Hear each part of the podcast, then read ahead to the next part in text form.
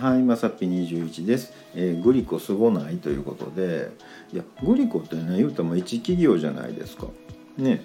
にもかかわらずね、あの大阪といえばあの南のねグリコの看板思い浮かべません？なんかね、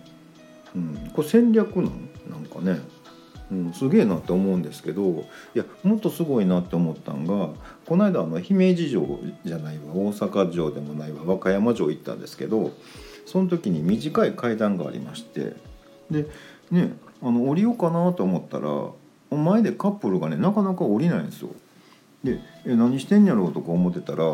じゃんけんしてねああの小学生がやるゲームあるじゃないですか。ね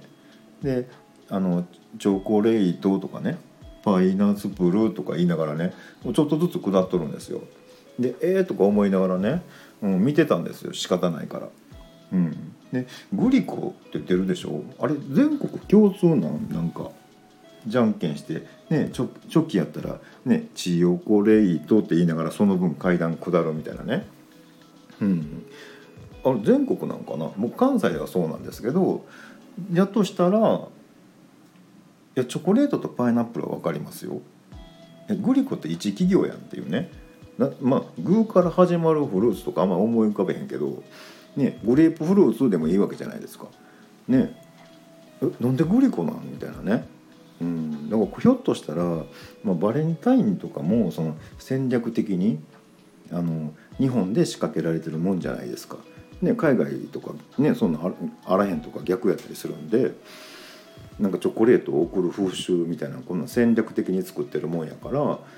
これグリコが作ったゲームで小学生に浸透させてたらいやある意味すごいよねみたいなね、うん、ロングセラーじゃないですか。ね、僕らが子供の頃からあった遊びやから、うん、これ全国であるんかなもしそれがね全国であって、まあ、チョコレートパイナップル3文字はグリコってなってたらこれも洗脳されてますよ皆さんね、うん、やばいねちょっとね。うん、とりあえずねあのこの配信はまあグリコの関係者の方も聞いてはると思うのであのポッキーとか送ってもらったらねあのまたいい感じで収録し直すのであのいつでも言ってください。ということで本日は以上となります。えーまた下に並んでるボタンと押していただきますとこちらからもお伺いできるかと思います。ではではまさぴ21でした。